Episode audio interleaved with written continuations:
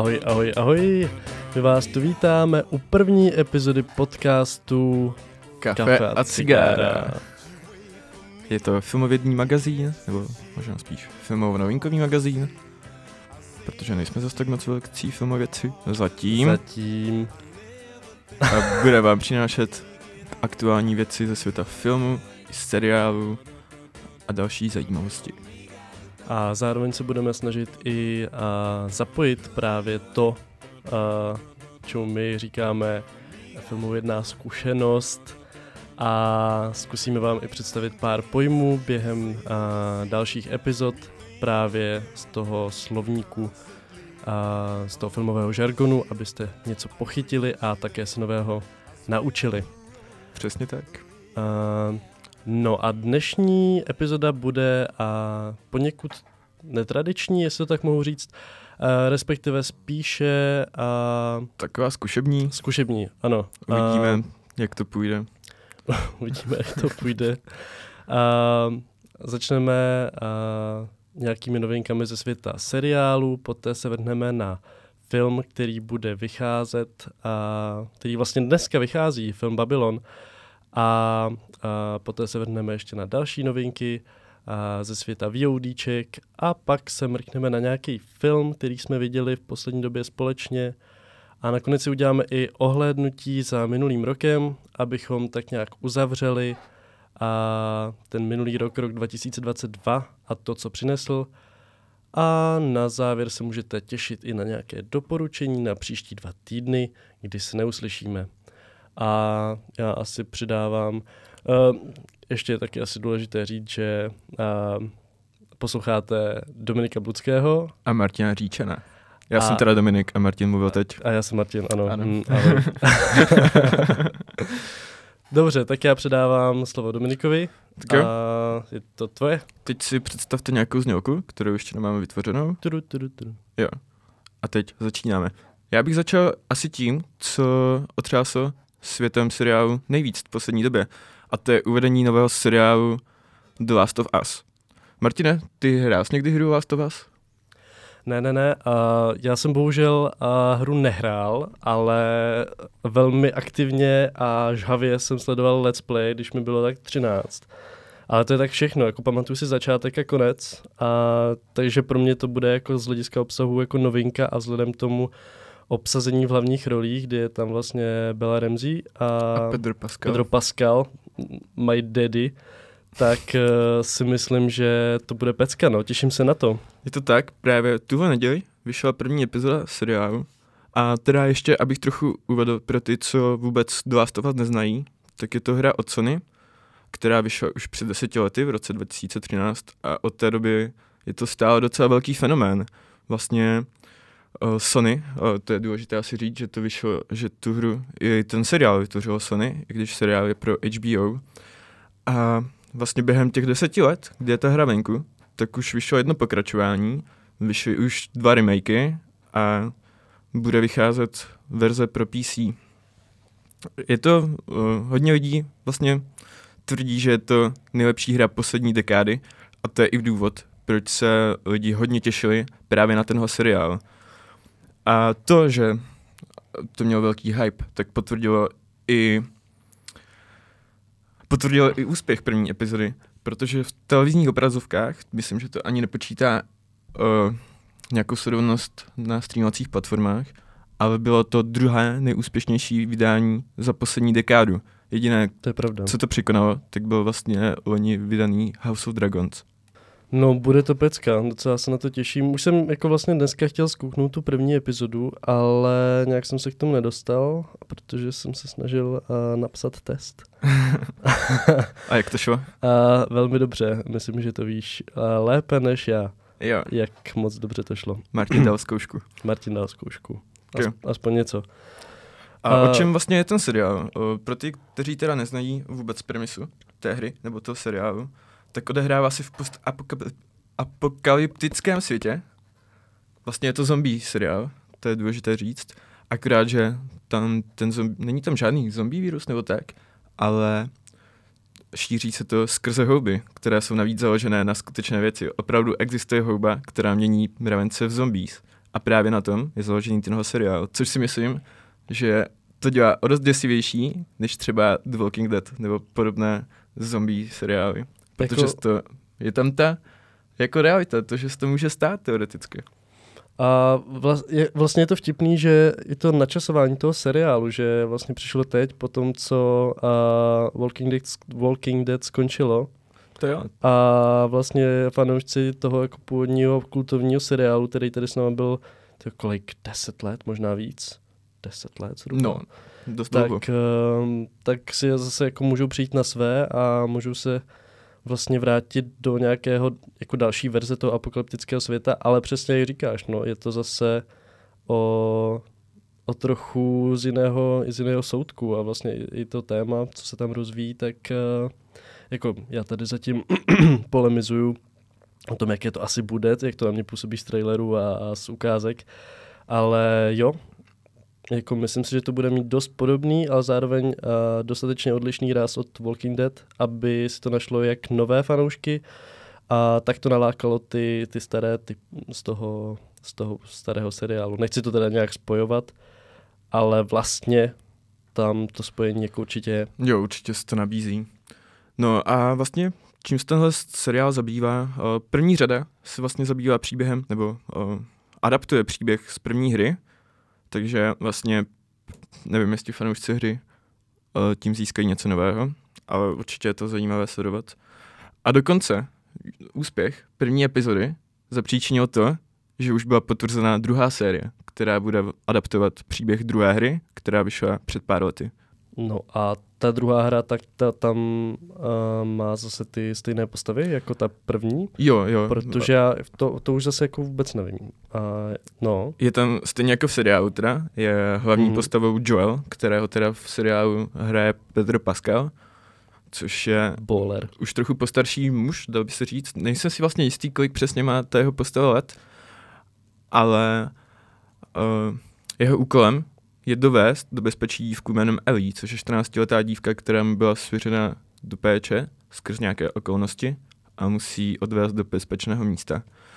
A co je důležité, tak vlastně uh, to, že Joelovi na začátku zombie apokalypsy, to si myslím, že jako není úplně spoiler, i když jako by to mohlo být spoiler, ale je to vlastně premisa, takže to asi úplně není spoiler, podle mě. Pojď do toho. Jestli, jestli to pro někoho je spoiler, tak se omlouvám. No, zemřela mu dcera, která byla vlastně v podobném věku jako Ellie a právě s Ellie tam navazuje i trošku takový rodičovský vztah, by se dalo říct, i když si k ní počátku žádný vztah nemá, tak potom, co spolu zažívají dobrodružství, tak si ten vztah budují.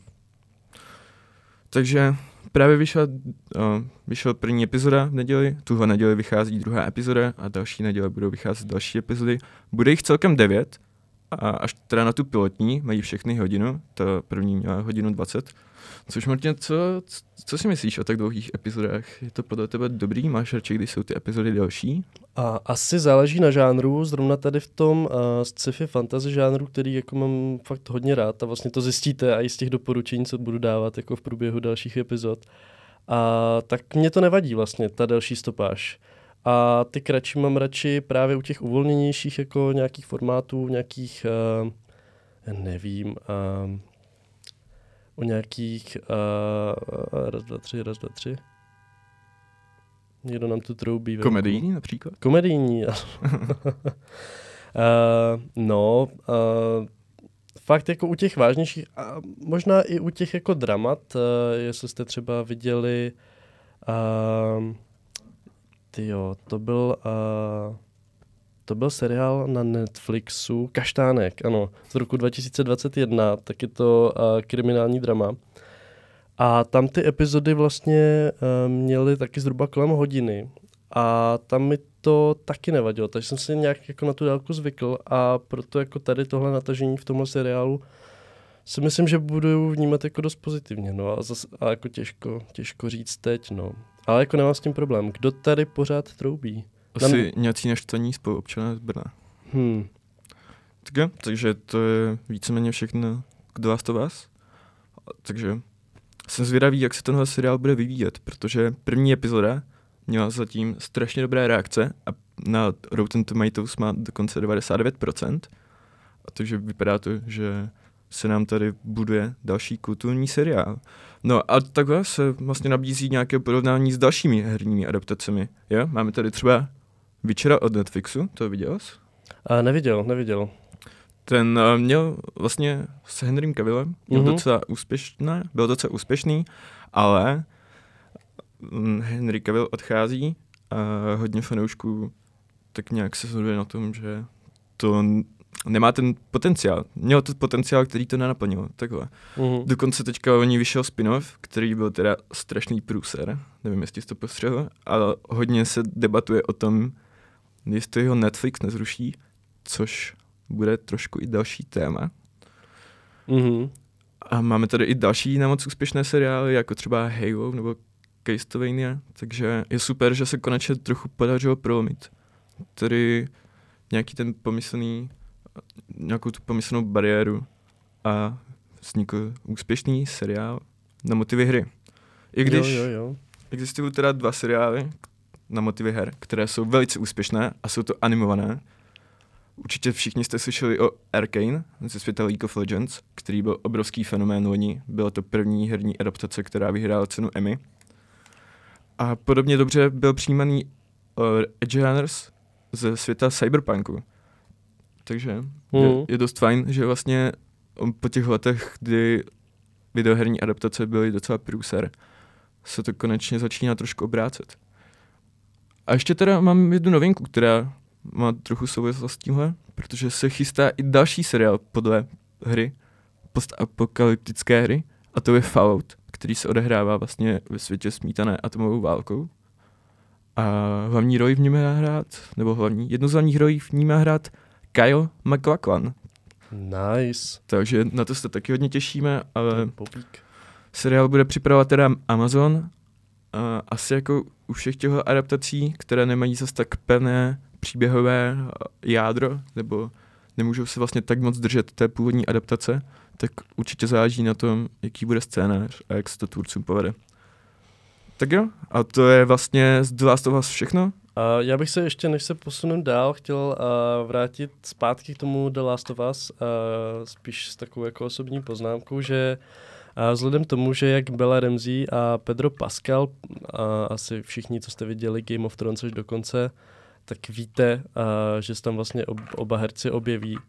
A tak se tam nikdy nepotkali, ale. A, a jsem vlastně rád, že, že se tyhle, tyhle dvě jako silné osobnosti, jak herecké, tak uh, vlastně uh, jako výrazné z těch postav, tak se můžou vlastně vrátit a uh, společně si jako zahrát v dalším jakoby sci-fi, fan, no spíše sci-fi, OK, uh, seriálu.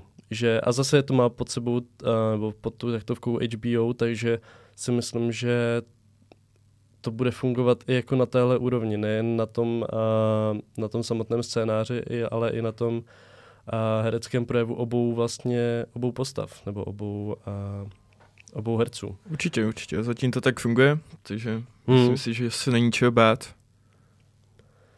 No, těším se na to, těším se na to, dneska se na to asi podívám, uh, nebo zítra a v další epizodě uh, se k tomu můžeme klidně vrátit, aspoň na chvilku. Tady má někdo fakt velký problém jako uh, s, s řízením na pozemní komunikaci tady pod budovou FSS, protože neustále tady někdo trubí, netuším, co se tam děje, vlastně to nevidím.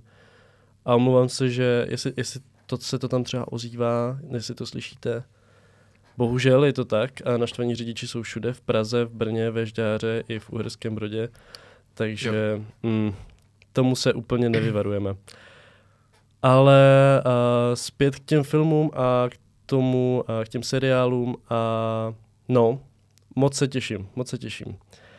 A jak už jsem předeslal předtím, uh, tak další uh, takovou novinkou, kterou se chceme zabývat, uh, tak je film, který vychází dnes v kinech a tím je film Babylon. A Je to film, který, uh, který režíroval, a teď, když tak mě oprav, Damien Chazelle. Je to tak? A je to vlastně režisér, který natočil uh, před uh, kolika, šesti, šest, mm, osmi, deví, osmi, devíti lety a velmi populární a dnes už velmi známý uh, film La La Land uh, s Ryanem Goslingem a Emma Stone. Tak je to vlastně úplně nejmladší držitel Oscara za režii. Je to tak. Kterého a... získal ve 32 letech, což je hodně slušný výsledek a myslím si, že to možná nikdy ani nikdo nepřekoná. No, myslím si, myslím si to samé, protože to, co on předvedl v tom La La Landu, takže spíše teďka jako se vracím k tomu filmu, který už jsem viděl, a než k tomu, na který se teprve chystám. A to bylo jako, já nevím, já jsem u toho, já jsem to viděl třeba tak třikrát, čtyřikrát. A funguje to úplně jako výborně. Funguje to jak na, na té úrovni toho dramatu a tak je to výborný romantický snímek, ale zároveň je to úplně pecka, co se týče jako hudebního a muzikálového prostě pojetí. A jak správně, jako podle mě správně psali kritici po tom, co ten film vyšel v roce 2016, a, tak e, vlastně nikdo jiný za posledních třeba od, e, od filmu Spívání v dešti, který je z 50. let, tuším, tak vlastně nikdo tak jako správně a pompézně a zároveň vtipně a poutavě jako uh, muzikál nenatočil. A myslím si, že i za to právě byl ten Damien, Ša- Damien Chazelle odměněn tím Oscarem. A proto ten Babylon, který vychází uh, dneska, kde můžeme vidět uh, post, uh, postavy herce jako Diego Calvu nebo Margot Robbie, Breda Pitta, uh, Toby Maguire nebo Toby Olivia Wilde. Tak, uh, Zkrátka nabité herecké obsazení přesně jako ten režisér si umí vybrat ty správné, ty správné lidi do těch rolí. A i z těch ukázek z toho traileru to vypadá jako velmi výborný a povedený snímek. A má to podle mě i vzhledem jako k tomu nějakému filmovému stylu, jak se pracuje a se s barevností prostě, s těmi konturami, jak se to, jak se pracuje i vlastně s formáty, tak si myslím, že to bude zase jako oživení toho jinak v poslední době, nechci říct jako nudného, ale docela opakujícího se hollywoodského stylu, který jako, um, jako přispívá třeba po těch scénaristických stránkách, si myslím, ale z toho režijního pohledu tak vlastně nikdo jiný jako neboduje, kromě takových těch velikánů, jako je třeba, nevím, Christopher Nolan, který taky letos připravuje film, a nebo a, nebo Wes Anderson a prostě takový ti filmaři, kteří prostě mají pořád co nabídnout a je to vlastně nové a po, nebo je, ty věci, co nabízejí, jsou jako pořád novější a inovativnější a, a pro diváka poutavé a vlastně se ne, a, neochudí, neomrzí, tak si myslím, že a, vedle tady těchto těch jako velikánů a těch ostatních režisérů, nechce je teda jako moc škatulkovat, kteří právě točí pořád jako něco, aby teda se taky naplnila těmi programy, nebo aby se ty programy plnily těmi filmy, tak si myslím, že uh, pan Chazelle uh, se v tomhle vyřádil.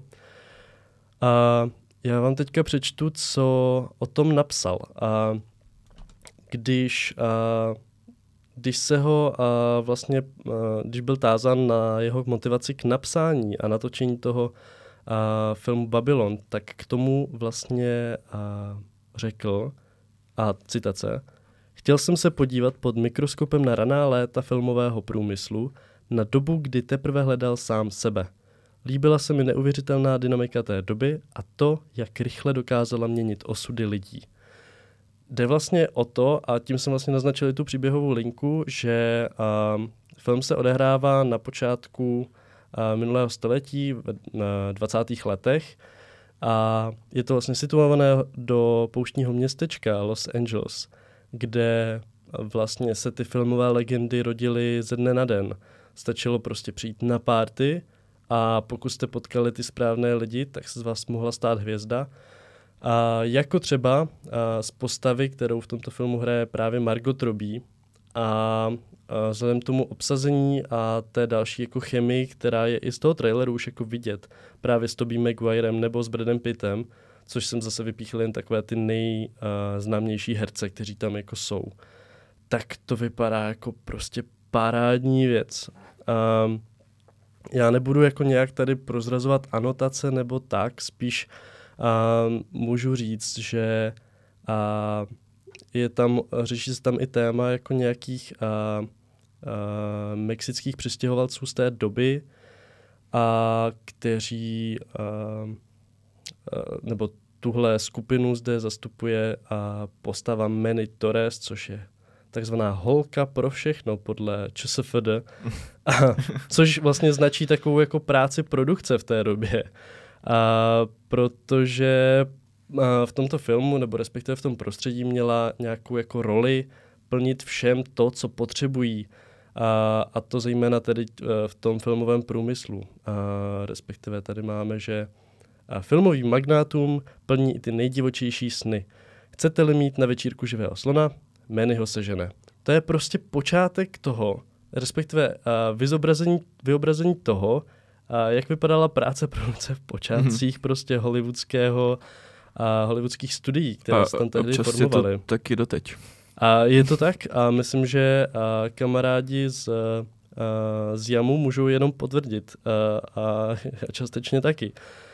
Je to tak, jestli nás poslouchá někdo z Jamu, tak bychom chtěli pro příští díl slona. Jo, uh, a žirafu, prosím. Ale Děkujeme. musí být uh, dostatečně, nebo spíš... Mm, dostatečně malá, aby dostatečně se malá. do studia. Jo, takže jo. Ak- akorát. Takové mládě slona. Jo, děkujeme. A, a musí se vejít do dveří. To má tak metr a půl na šířku. Jo, jo. No. No, díky. No, každopádně já se moc těším, až ho uvidím v kinech. Dneska vlastně startuje u nás v českých kinech. Mm-hmm. A protože jestli Chazelle něco fakt umí, tak je to inspirovat se klasickým Hollywoodem a vytvářet to tak, aby to perfektně fungovalo dnes. A fungovalo to v Landu, fungovalo to ve Vyplaši a já se strašně těším na to, co ukáže v Babylonu.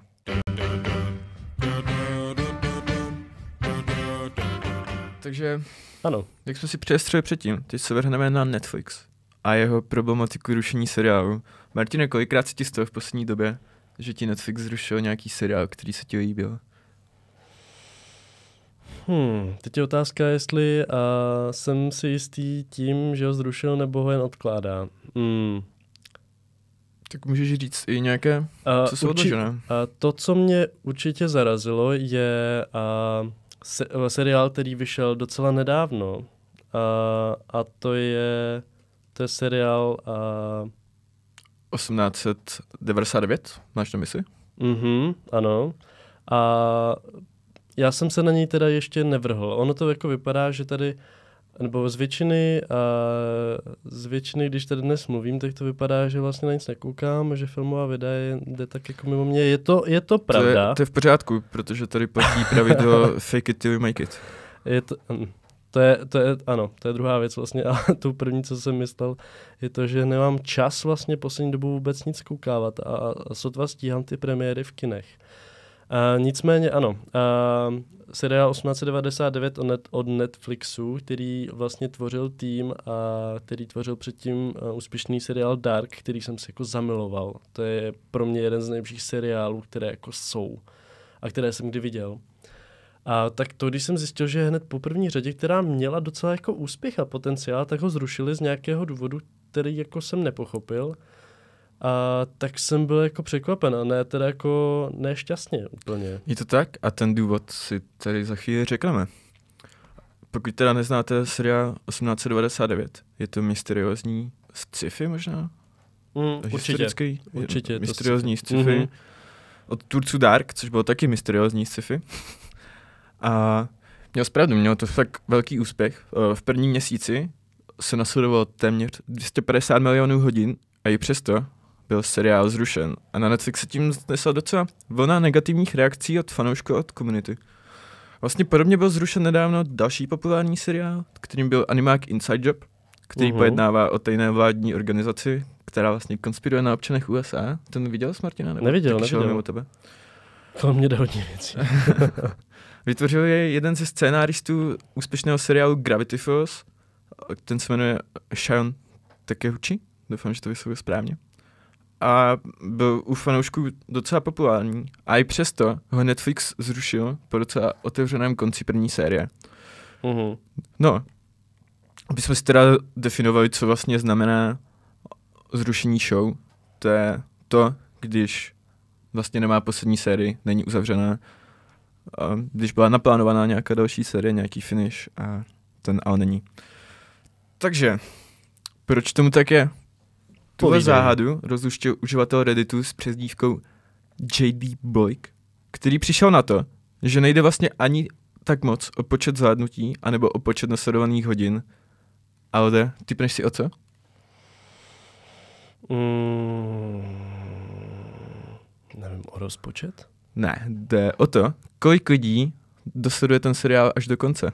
Aha, A zároveň Okej. tady, tady platí, že čím rychleji, tak tím lépe. Takže když seriál binge watchneš, jako já jsem to udělal třeba u Inside Job, I did my part, tak uh, to vlastně pomůže tvůrcům.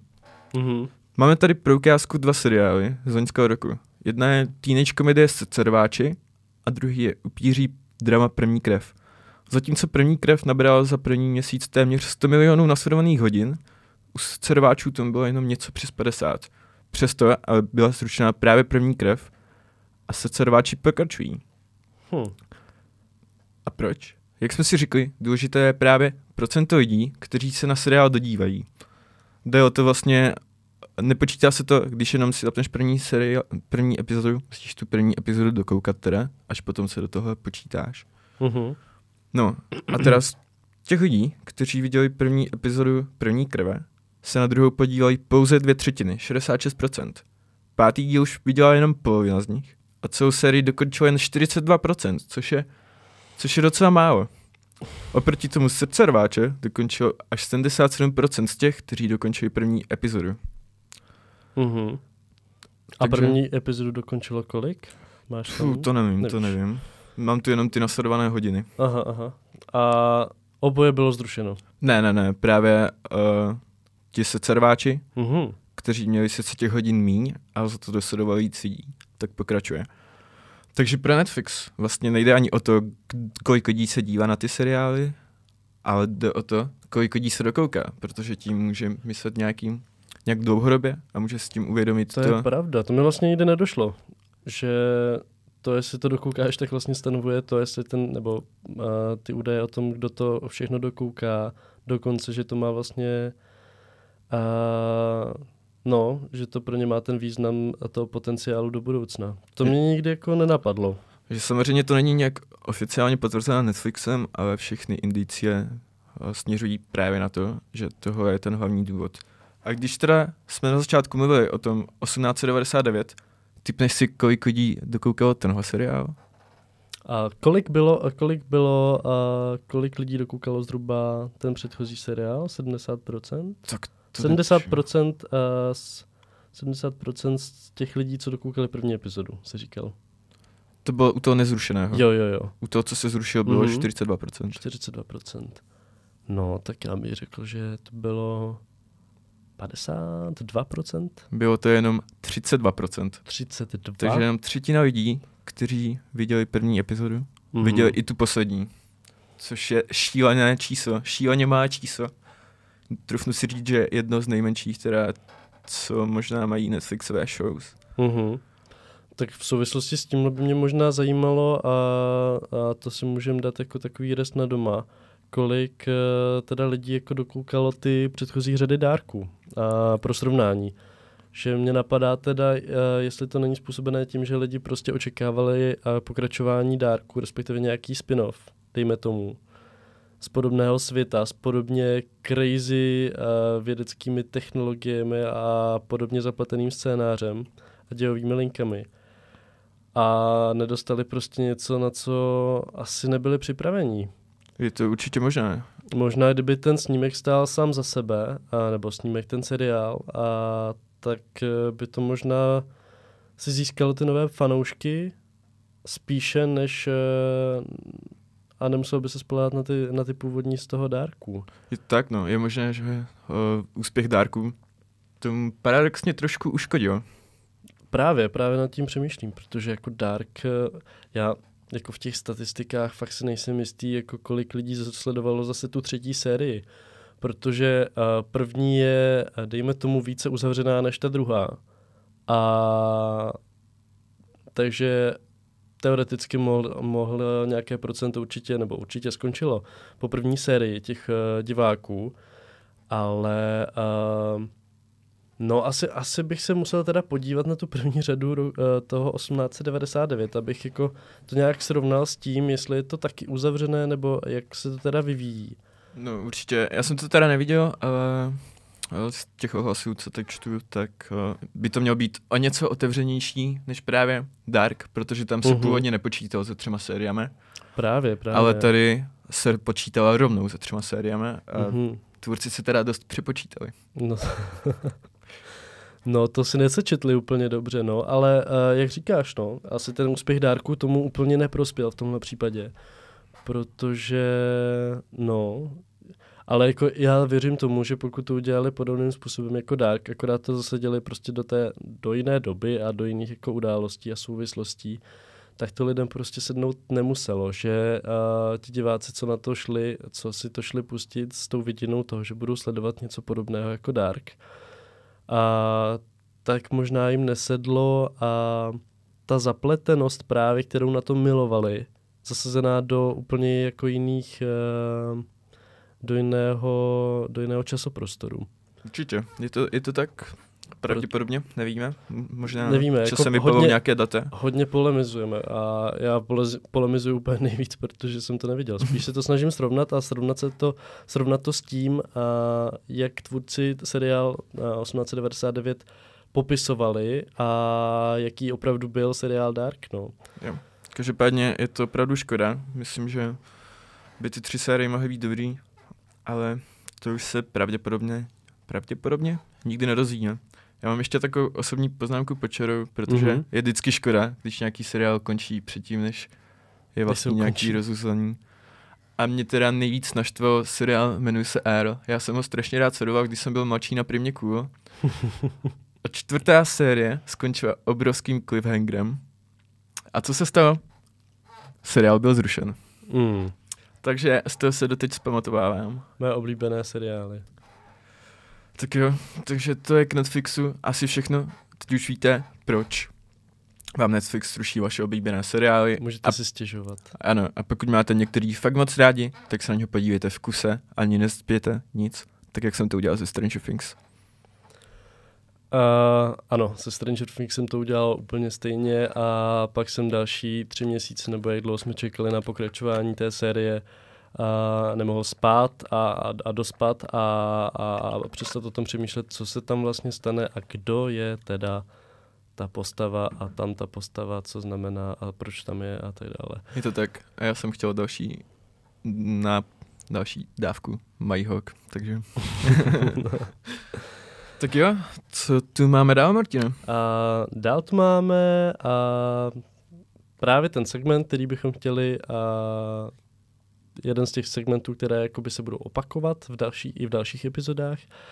A to je segment, kdy se zastavíme u nějakého filmu, který jsme v poslední době viděli a viděli jsme ho oba a můžeme se o něm pobavit. A co jsme viděli naposledy oba? Naposledy jsme oba viděli uh, Kocoura v botách Poslední přání. A ten teda, nutno podotknout, vyšel pardon, už v roce 2022, v prosinci. A ve chvíli, kdy vstoupil do kin, tak začal prostě trhat rekordy a začal vlastně překva- překvapovat nejen publikum, ale i samotné uh, filmové kritiky. Možná i samotné tvůrce dokonce s tím, jaký měl úspěch. To určitě, vzhledem k tomu, že přišel po ne tak úspěšné prvním díle a s odstupem asi deseti let, dejme tomu, nebo devíti, teď se nejsem jistý. No je to dost. No, tak eh, jako byla to pecka, byl to banger, co na to říkáš ty, Dominiku? My jsme se už o tom bavili stokrát, je, ale... tak. A mně se to moc líbilo, teda, co je důležité říct, tak tvůrci použili úplně jiný styl animace, než bylo třeba u Shreka nebo u první epizody, a první díl Kocoura v.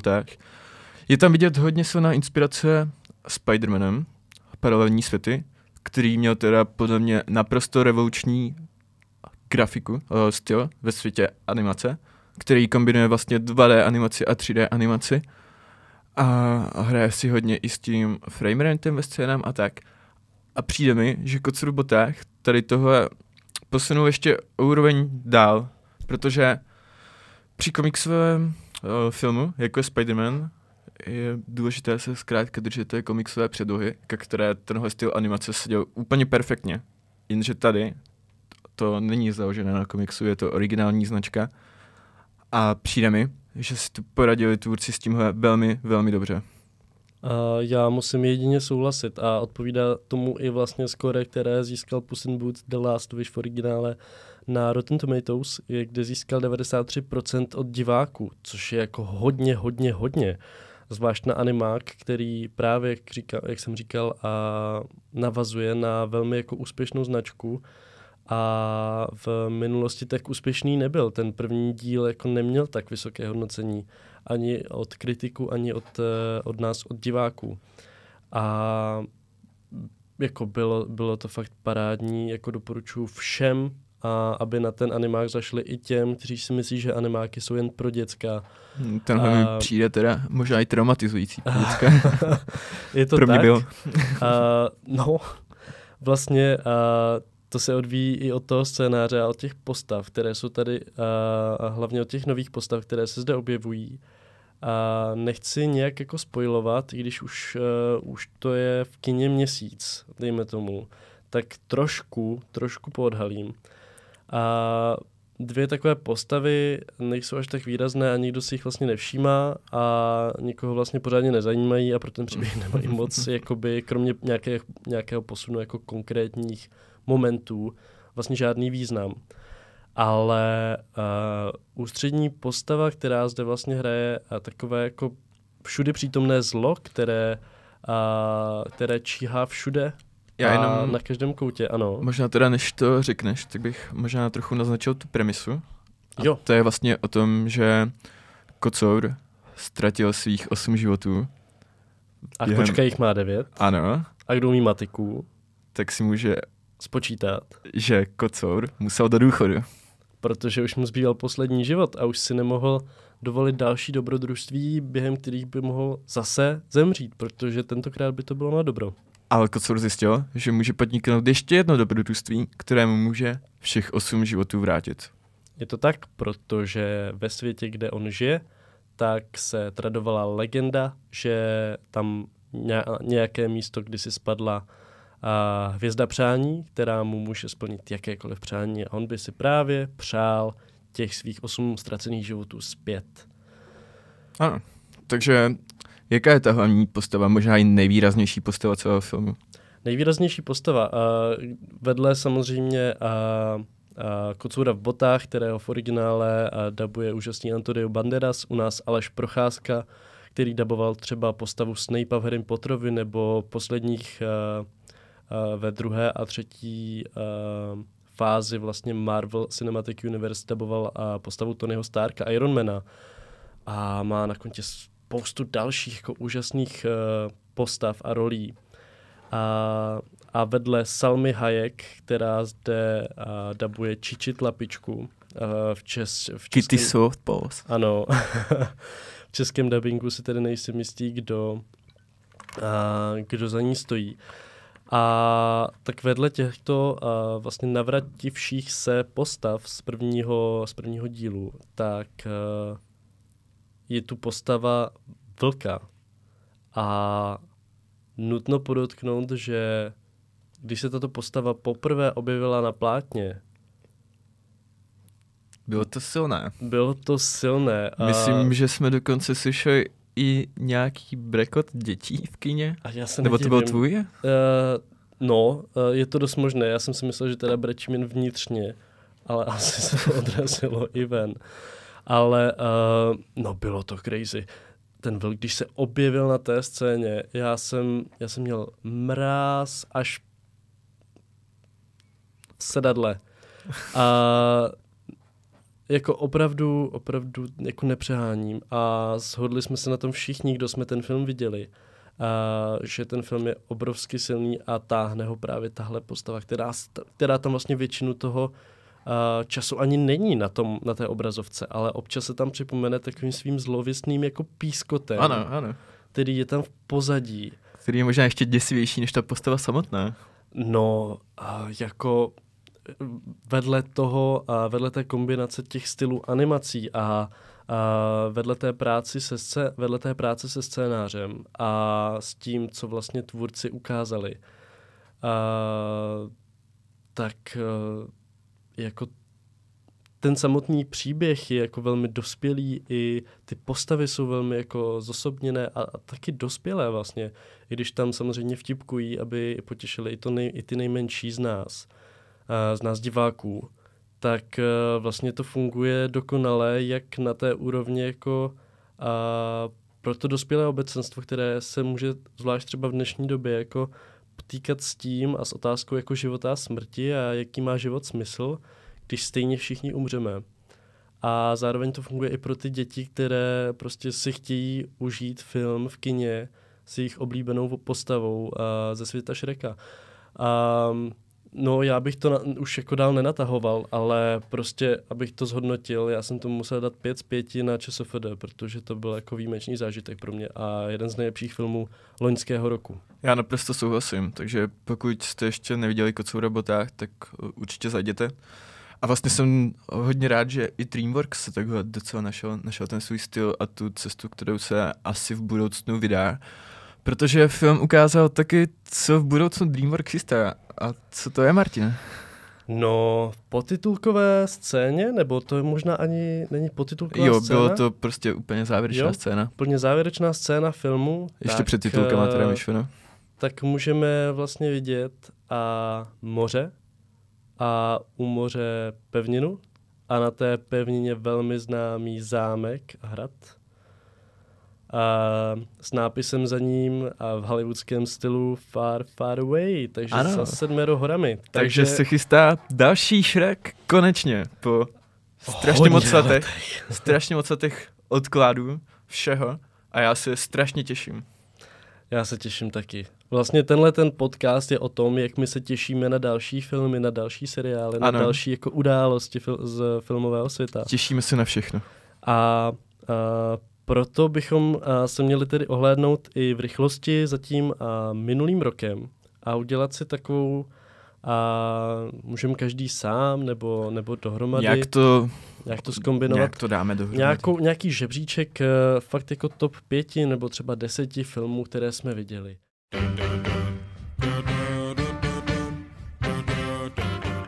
No, uh, já mohu začít uh, tím, že oba dva v našich žebřících určitě máme, a mluvím i za Dominika, a ano. právě Kocura v botách, o kterém ano. jsme teďka dlouho mluvili.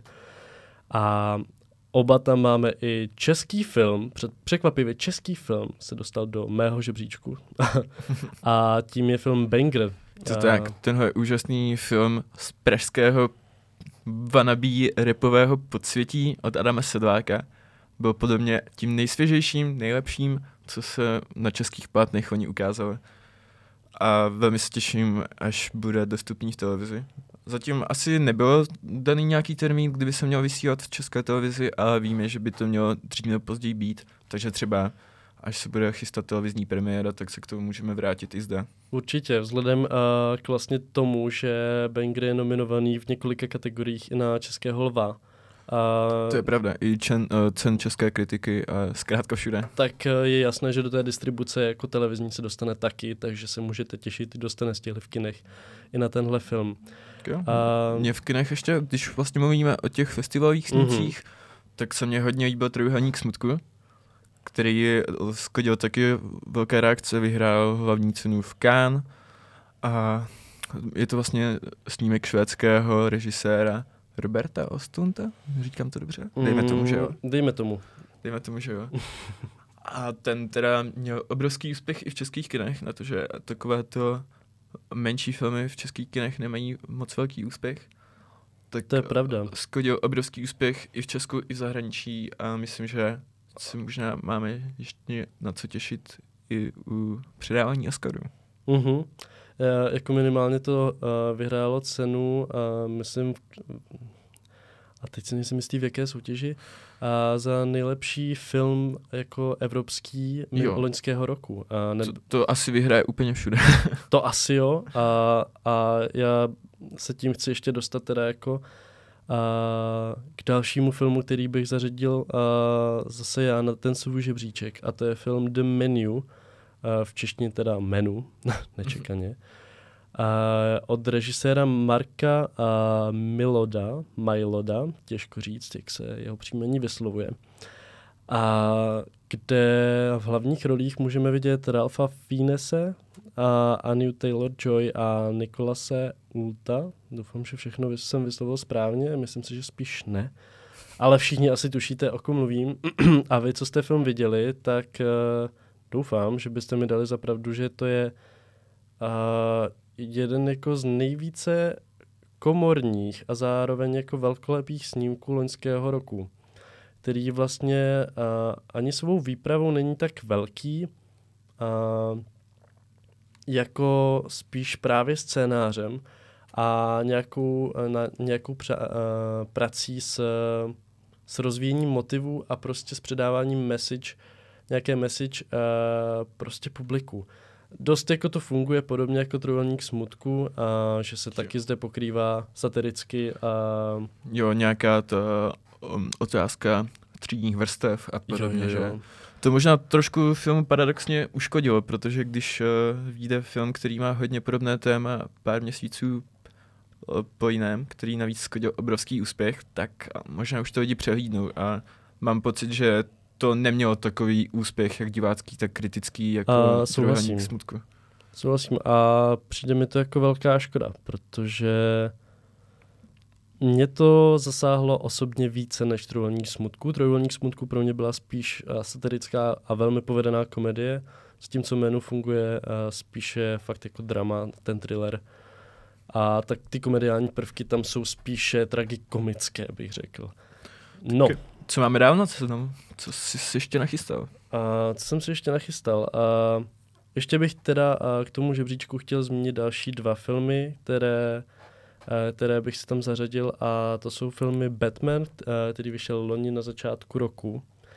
A Uh, to je vlastně po dlouhé době zase osvěžující jako uh, uh, adaptace filmová uh, úspěšné komiksové postavy, která nemá, není plochá a ne, prostě i ten styl, kterým prostě ono se to zdá hrozně jako jednoduché, oproti třeba Nolanově, tri, uh, Nolanově trilogii uh, Temného rytíře.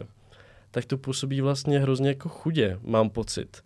A vzhledem jako k výpravě a k nějaké jako opulentnosti těch scén, ale právě mi přijde, že v těch komornějších scénách, jako komornějších akcích, uh, tak to prostě graduje a možná i mnohem lépe, protože i ty postavy jsou jinak napsané a samozřejmě ta zápletka je jako od, úplně odlišná od těch. Určitě. Uh, šlo se víc vlastně ke kořenům, je to víc takové detektivní, i když jsou tam všichni strašně hloupí a nechápu, že to nevyřešili asi po 20 minutách.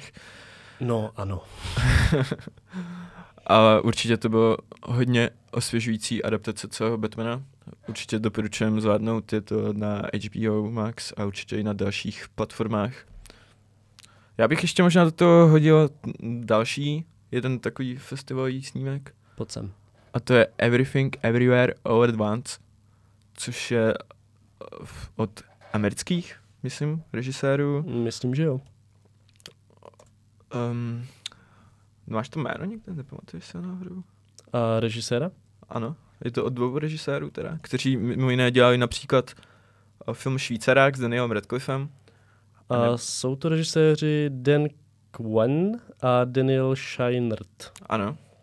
A vlastně je to hodně divoký film, který eh, pracuje s nějakýma cestováními s dimenzoma. Je to fakt šílený akčňák. A myslím si, že byl taky dost svěží a určitě ho taky uvidíme v nominacích na Oscara. No a ještě teda, jestli můžu zmínit jeden film, který jsem se teďka díval a to byl Fablemanovi A tam bych teda, je to teda nový snímek, poslední snímek od Stevena Spielberga, který je právě částečně autobiografický, vlastně zabývá se jeho vyrůstáním a tím, jak se vůbec dostal Spielberg k filmu. Ale vypíchl bych jednu věc, a to byl herecký výkon hlavní ženské hvězdy, mm-hmm. kterou je Michelle Williams. Mm-hmm. A, a já ti musím říct, já jsem neviděl, že by někdo dokázal do jednoho záběru, který vypadá, že se tam ta herečka vůbec nijak netváří, zároveň dát tolik různých emocí a to mi přišlo jako, jako fakt něco, fakt úžasný výkon. Okay. A podle mě je Michelle Williams hlavní adeptkou na výhru Oscara. Hmm. Uh, mě to bohužel jako minulo, ten film, nebo ne minulo, a spíš jsem, spíš, spíš se moje směny v kině mísily z časy promítání, takže jsem si úplně nemohl dovolit jít na film. Ale uh, lidé, co pamatuju si jako první dojmy z toho filmu, když jsme to dávali na noční jízdě uh, v 11 večer a vlastně končilo to kolem jedné, půl druhé ráno, tak lidé chodili z kina. A jsem se jich ptal, tak co? A oni vypadali jako velmi potěšeně. A děkovali mi za příjemný zážitek v kině. To se jako stalo, to se stalo za poslední roky dvakrát za tu dobu, co jsem teda v kině. A to bylo právě u tohoto filmu.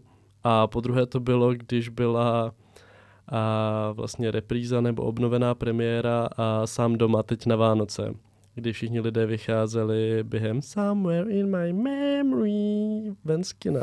A byli všichni úplně šťastní a naladění dobře. A...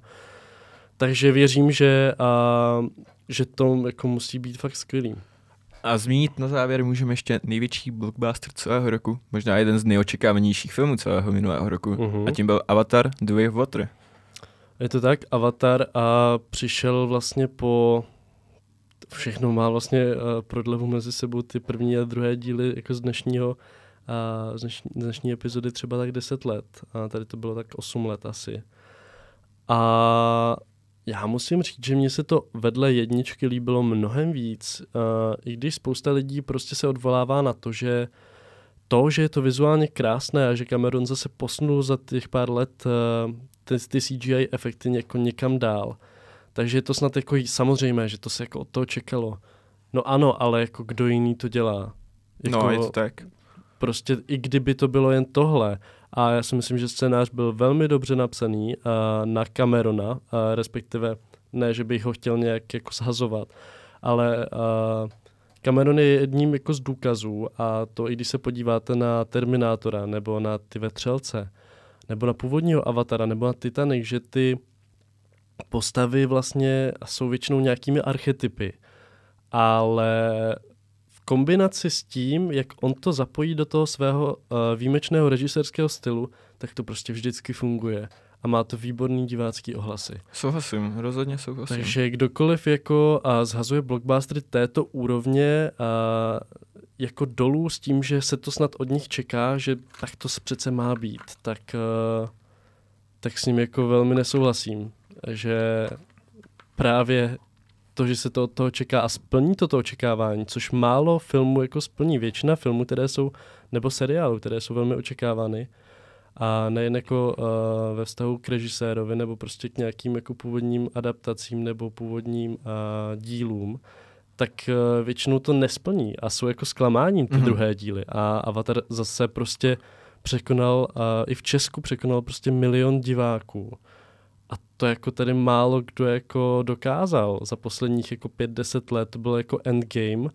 A Spider-Man. Spider-Man, ano, ale jako... A to je asi všechno. To je všechno. Že? Takže jako úspěch to má, pro mě osobně to má velký úspěch, já jsem tím byl uh, zasažen a jako nejen tím vizuálem, ale i tím, co se tam vlastně odehrálo i když se to vlastně odehrává prostě někde jako, že jo, na nějaké fiktivní, uh, fikční planetě Pandoře.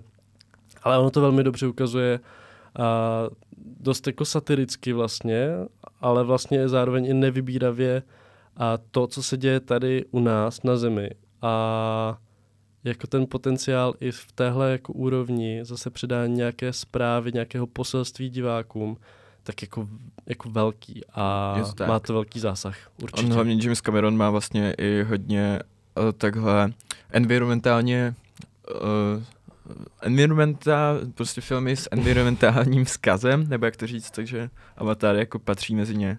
No, takže to bylo naše ohlednutí do minulosti a teď máme ještě krátké typy do budoucnosti. Mhm. Co teďka podniknout v následujících týdnech?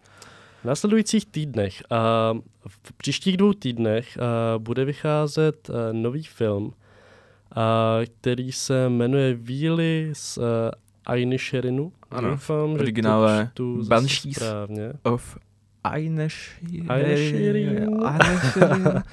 Každopádně je to nový film režiséra Martina McDonaga, v hlavní roli Colin Farrell a tenhle snímek vyšel teprve nedávno, teda v, ve Spojených státech už samozřejmě musel stihnout loňský rok, aby stihl sezonu ocenění. Mhm. V českých kinech vychází příští týden, ale ten film sbírá jeden úspěch za druhým. Teď Je- bylo vyhlášení Zlatých globů a tenhle film pozbíral tři z nich, včetně nejlepšího muzikálu lomeno komedie. A je to tak. A vlastně se nám tu vrací i dva herci, jak už zmiňovaný Colin Farrell a také Brandon Gleeson, kteří spolu hráli ve velmi úspěšném filmu v Brugách v roce, a, tuším 2006, eh, když tak mě opravte. Ano, prosím, napište nám. Ano, děkuji. A, a jako ty postavy vedle sebe fungovaly, nebo ty, eh, ti herci vedle sebe a spolu fungovali v tom filmu výborně, takže já mám radost, a, že spolu zase hrají. A vlastně i tím jako postavením a vztahem mezi nimi, že jsou to kamarádi a vlastně nejsou, tak, to, a, tak je to dost podobné právě tomu, a, tomu, co se dělo ve filmu v Brugách. A nutno podotknout, že film v Brugách natočil i stejný režisér, takže a, úspěch a, byl trochu jako pojištěn Bylo tímhle. to předurčené k úspěchu. Ano, a zase uh, to, že to kombinuje prostě herce a jim taktující režis, jej, jim taktujícího režiséra, kteří spolu prostě vytvořili výborný film právě v Brugách. A tak to zase jako nezajišťuje ten úspěch, ale i tak se ten úspěch dostavuje. A zase to ti herci společně se všemi ostatními prostě, co na tom filmu pracovali, plní. A já si myslím, že tenhle film bude uh, pro mě osobně na podobné úrovni jako právě do menu, které jsem zmiňoval a které jsem si velmi chválil. A A ještě tu máme teda jeden tip, hlavně pro brněnské posluchače a hlavně pro fanoušky Harry Pottera, protože přesně za měsíc chystá Kinoskala maraton všech filmů. A jelikož se prodej vykopl uh, teď v pondělí a více jak třetina sálů uh, na, No. všech, na všech osm filmů je už vyprodaná. Řekl bych, že už více než polovina skoro. Chceš, já jsem se koukal naposled včera večer, kou, OK, hm, dejme tomu, polovina je pryč. Takže pokud si chcete užít to, na čem jste vyrůstali, jako No. třeba já, Krásných 27 hodin v kině. Uh, může být. Uh, já vlastně se ničemu nebráním v tomhle. A bude, uh, jak, uh, jak už řekl Ron Weasley ve, třetím, uh, ve třetí epizodě Harryho Pottera, uh, budete trpět, ale náramně si to užijete, Ano, takže doporučujeme neotálet s nákupem lístků, protože protože brzo nebudou. A pokud si koupíte, tak se tam určitě potkáme. Nejsem si jistý, jestli budu ve stavu a po tom, co své úplně oblíbené filmy, na kterých jsem vyrostl, a uvidím v kinech, a schopen mluvit s vámi o něčem jiném, než, než jen o tom, ale uvidíme. uvidíme. Ano. A Tak jo, a to je asi z našeho prvního vysílání všechno. Je to tak, já jsem teda upřímně čekal, že ta epizoda bude mnohem kratší. A dostali jsme se zhruba na hodinu. Jo, trochu přetahujeme, ale to se nedá nic dělat. Ale a pro příště a si dáme závazek, že to uděláme a hlavně já, že to uděláme trochu stručnější a konkrétnější, protože já jsem tu hodně popisoval nějaké jako své dojmy, což a, úplně nespadá do toho, co jsme chtěli, ale ono se toho, o to, a, ono se tomu nejde úplně vyvarovat, alespoň v mé prostě nějaké spíše než spravodajské, tak publicistické pozici. Jo, um, vysíláme vlastně každou uh, druhou středu, takže si Uh, můžete... čtvrtek. Čtvrtek. Mm. Každý den čtvrtek, takže se můžete těšit zase za dva týdny. Což bude... Mm. No, Bude to určitě dřív, než všichni čekáte. jo. Druhého. Já myslím, února. že to bude zhruba 2. února. Ano, to jsem teď řekl. Fakt? Tak Wow. jo, děkujeme všem, co poslouchali. Díky Jestli moc. někdo takový existuje. Možná jenom Lukáš. Ahoj Lukáši. Čau jestli pořád posloucháš. Lukáši. Já zdravím Adama. Adam poslouchá? Adam bude poslouchat. Tak jo, tak a zdravíme Takže Adam teď poslouchá. všechny ostatní, kteří budou poslouchat. Nebo poslouchají. A spíš asi budou poslouchat. Já myslím, že hodně věcí budeme muset sestříhat. Možná. Děkujeme Uvidíme. moc, děkujeme moc. Těšíme se za dva týdny a užijte si kina, užijte si VODček, pokud máte, koukejte na filmy, je to skvělý a dá se o tom bavit vždycky a všude, je to univerzální téma Je to tak. a pokud vás to baví, budeme rádi, když se vrátíte i k té další epizodě. Tak jo, tak Díky moc. tím se učíme A- a poslouchejte příště kafe a cigára. Jo. Čus. Ahoj. Tak jo, tak ještě musíš vypnout mikrofony. Jo. Dun, dun, dun. Dun, dun, dun, dun, dun.